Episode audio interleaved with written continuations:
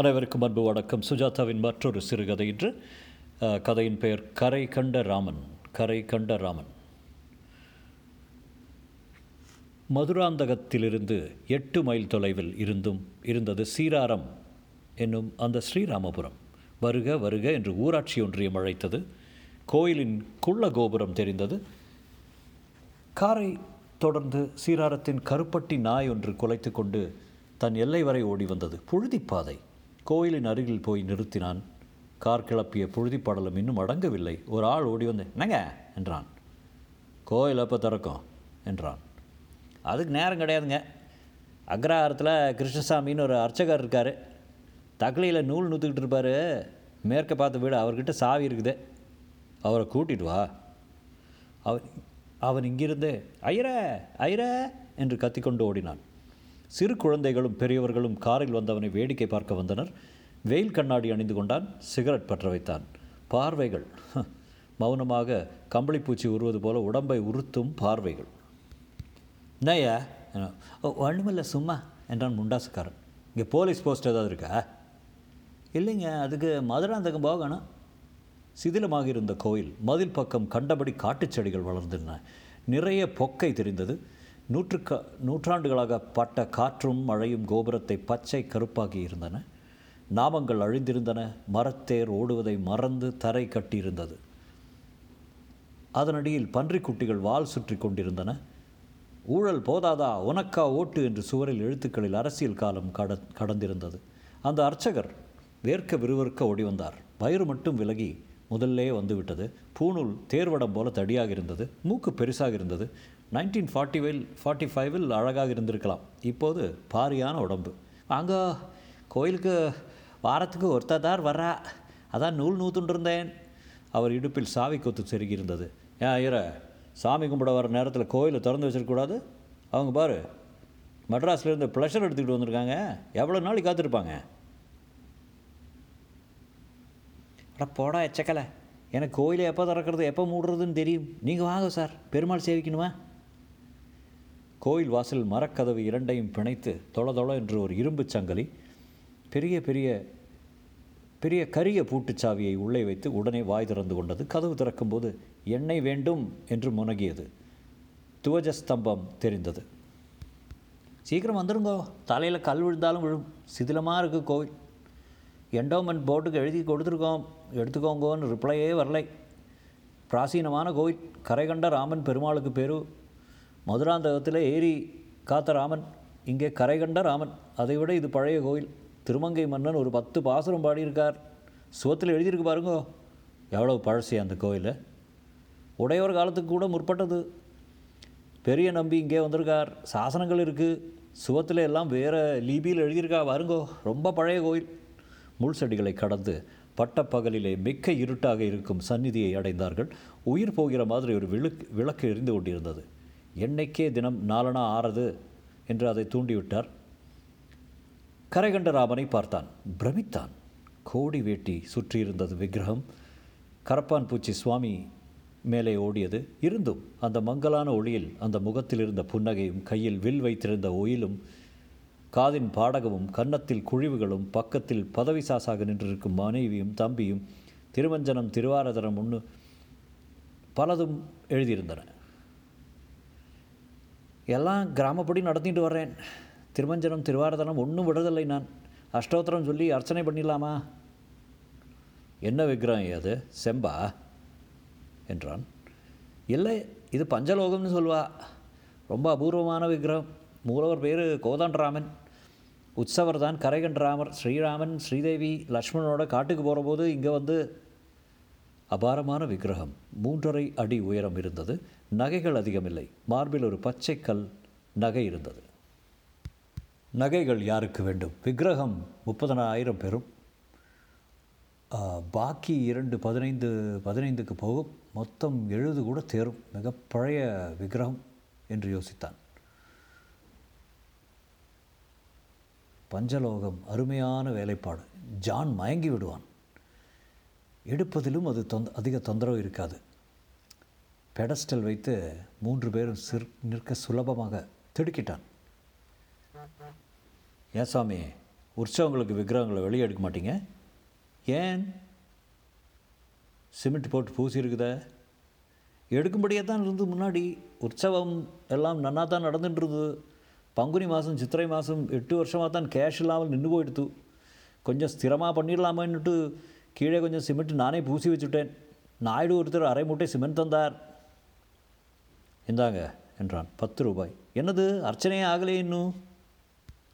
வச்சுக்குங்க. ராத்திரிக்கு நிறைய விளக்கு ஏற்றி வைங்க. பைத்தியக்காரன். விக்கிரகங்களை அடிப்பாகத்தில் சிமெண்ட் பூசி ஸ்திரமாக்கி வச்சிருக்கிறான். உடைக்க மூன்று மணி நேரமாவது ஆகும். அவனுக்கு எரிச்சலாக வந்தது. ராத்திரி தான் வேலை நடக்கும் போல இருக்கிறது. அஷ்டோத்திரம் சொல்லட்டுமா? சொல்லுங்கள் ஓம். ராமரின் கல்யாண குணங்கள் சகலத்தையும் விவரிக்கும் பெயர்கள். அவர் ஒவ்வொன்றாக அடுக்க அவன் அந்த மூன்று விக்கிரகங்களுக்கும் எவ்வளோ கனம் இருக்கும் என்று யோசித்தான். காரை உள்ளே கொண்டு வர முடியாது. டிக்கியில் போய்விடும். ஒரு உளி தேவைப்படும் கத்தி தேவைப்படும். முதலாந்தகத்தில் கிடைக்கும். ஜான் வந்திருக்கலாம். அவனை பம்பாயில் தான் பார்க்க முடியும். நன்னா செய்வீங்கோ? ஆரத்தியின் அதிகப்பட்ட வெளிச்சத்தில் ராமன் ஜொலித்தான். பஞ்சலோகம் தொள்ளாயிரம் வருஷத்துக்கு முந்தின சிலை. அடேய் உனக்கு அதிர்ஷ்டம்டா. கார்பன் டேட்டிங் கூட பண்ணலாம். அப்புறம் பணம் கொடு என்று கேட்கலாம். டாலர்கள் இனிமையான டாலர்கள். கோயிலை விட்டு வெளியே வந்ததும் அவர் அக்கறையாக கோயிலை பூட்டி அப்போது அப்போது நான் வரட்டுமா? ரொம்ப சந்தோஷம் என்றார். சாமி இன்னைக்கு என்ன நட்சத்திரம்? என்றார். பரணி பரணியா? பரணிக்கு அடுத்தது? கார்த்திகை. அட நான் ஒரு நாள் முன்னாலே வந்துட்டேனே. கார்த்திகை தான் என் நட்சத்திரம். நாளைக்கு தான் வந்து சிறியதாக ஒரு உற்சவம் மாதிரி நடத்தி பத்து பேருக்கு சாப்பாடு போட்டு செய்யணும்னு எங்கள் அப்பா ஆசைப்பட்டார். சரி போயிட்டு நாங்கள் நாளைக்கு வாங்கலேன் எங்கே? நான் நாகர்கோவிலேருந்து வர்றேன். அப்போது மதுராந்தகத்தில் தங்கிட்டு விடிகாரத்தில் வந்துட்டேன்னா பாக்கியை நான் பார்த்துட்றேன். அது கூட சரிதான். மதுராந்தகத்தில் ஹோட்டல் வசதியெல்லாம் எப்படியோ? ஏ கிளாஸ் என் ஷ என் ஷட்ட ஷட்டகருக்கு உறவுக்காரர் கூட பஜாரில் பத்மா பத்மா கஃபேன்னு வச்சுருக்கார். தங்கிறது சொன்னேன். தங்கிறது கூட இருக்குது ஆனால் நீங்கள் ஒன்று பண்ணுங்களேன். ஆட்சேபடி இல்லை நம்ம மாத்திரை தங்கிக்கோங்களேன். ஒரு ராத்திரி தானே. என் ஆம்படையா பேஷா தணிகை பண்ணி போ- போட்டுருவா. எதுக்கு எட்டு மைல் போயிட்டு வரணும்? அவன் புன்னகையுடன் அது கூட சரிதான் என்றான். கிருஷ்ணசாமிக்கு பதினாறு வயதிலிருந்து ஆரம்பித்து சளைக்காமல் ஐந்து பெண்கள் இருந்தார்கள். அவன் திண்ணையில் உட்கார்ந்து எண்ணெய் வழிந்த பிறையை பார்த்து கொண்டிருக்க மோர் கொண்டு வந்து கொடுத்த பொண்ணை உன் பேர் என்ன? என்றான். அலமேலு என் பேர் எச்சி என்றது அடுத்தது. அலமேலு எச்சி எல்லாருமே சிவப்பாக இருந்து இருந்தனர் இருந்தனர். கிருஷ்ணசாமியின் மனைவி தென்படவில்லை. நிலைப்படிக்கு மேலே நடுவே நாமம் போட்டு பக்கத்தில் ஹனுமாரும் கருடனும் ஃபோ ஃபோட்டோ போட்டோ ஒரு படம் மாட்டியிருந்தது. இந்த படி எங்கே போகிறது? என்று அலமேலுவை கேட்டான். மாடிக்கு தூரம்னா உள்ளுக்கு என்றது. நீ இங்கே இருக்க போறியா? என்றது. கோமளி என்கிற நான்காவது மழலை. அலமேலியுடன் ஏழ்மை தோற்று போயிருந்தது.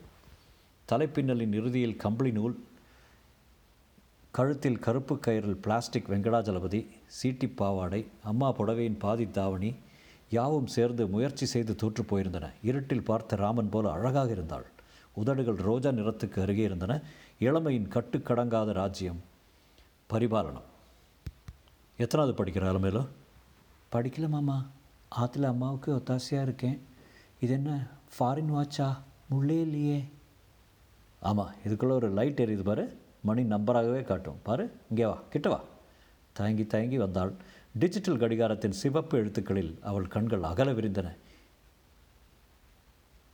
இது என்ன சங்கிலி? என்னம்மா இது? அங்கெல்லாம் போய் தொட்டுண்டு. அலமேலு என்று உள்ளிலிருந்து குரல் கூப்பிட வந்துட்டேம்மா என்று காணாமல் போனாள்.